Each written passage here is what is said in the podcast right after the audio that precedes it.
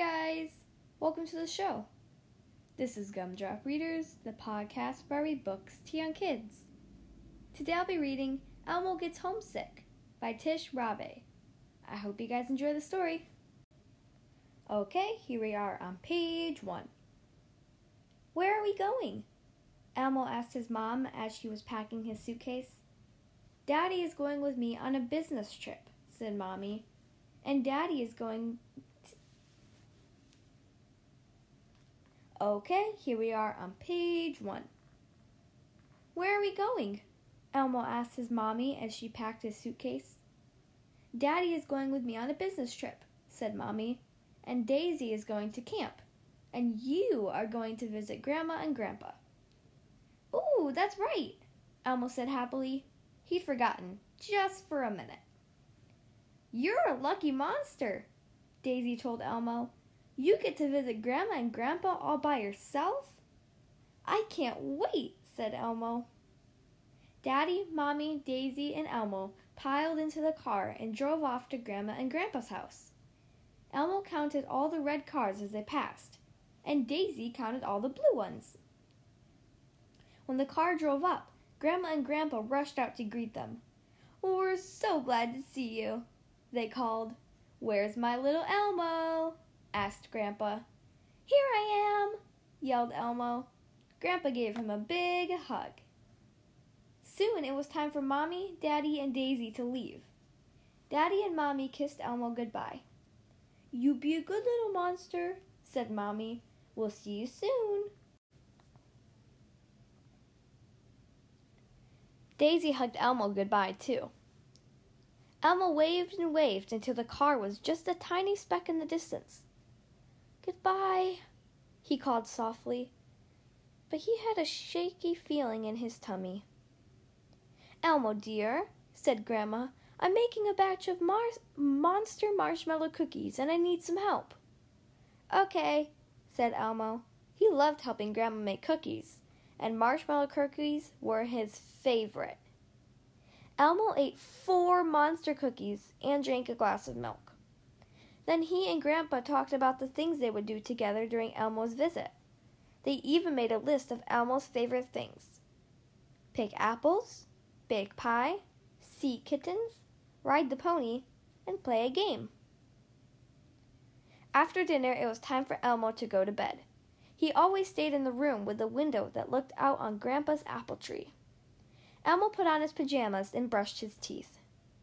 Grandma tucked him in and sang Elmo his favorite song, Mary had a little monster. Mary had a little monster, little monster, little monster.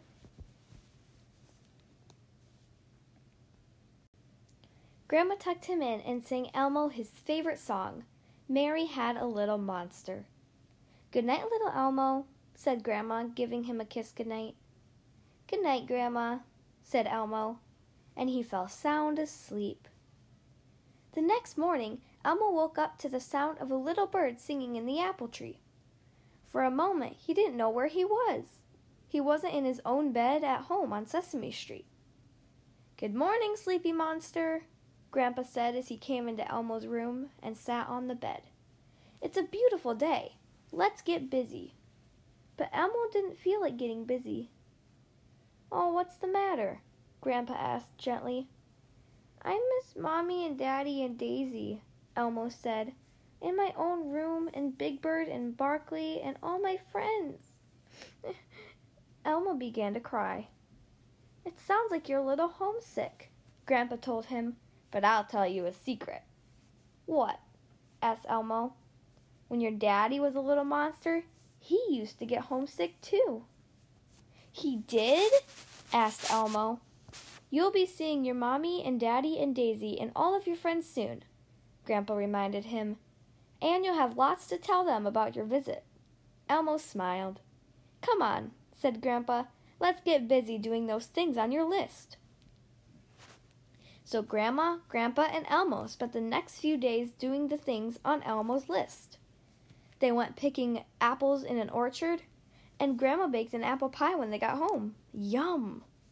Wait until I tell Cookie Monster about Grandma's homemade apple pie, said Elmo. They visited the family of kittens. Oh, said Elmo, Henry Monster loves kittens. I will tell him about them when I get home.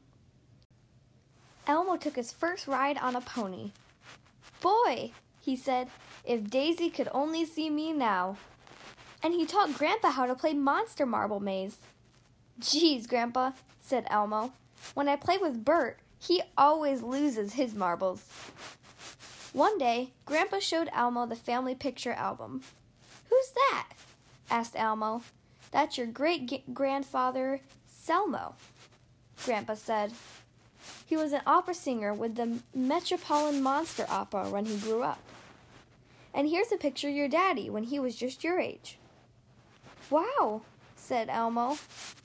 The next morning, the doorbell rang. Are you Mr. Elmo Monster?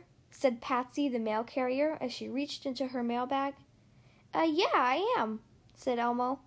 I have a postcard for you, said Patsy. Elmo had never gotten his very own postcard before.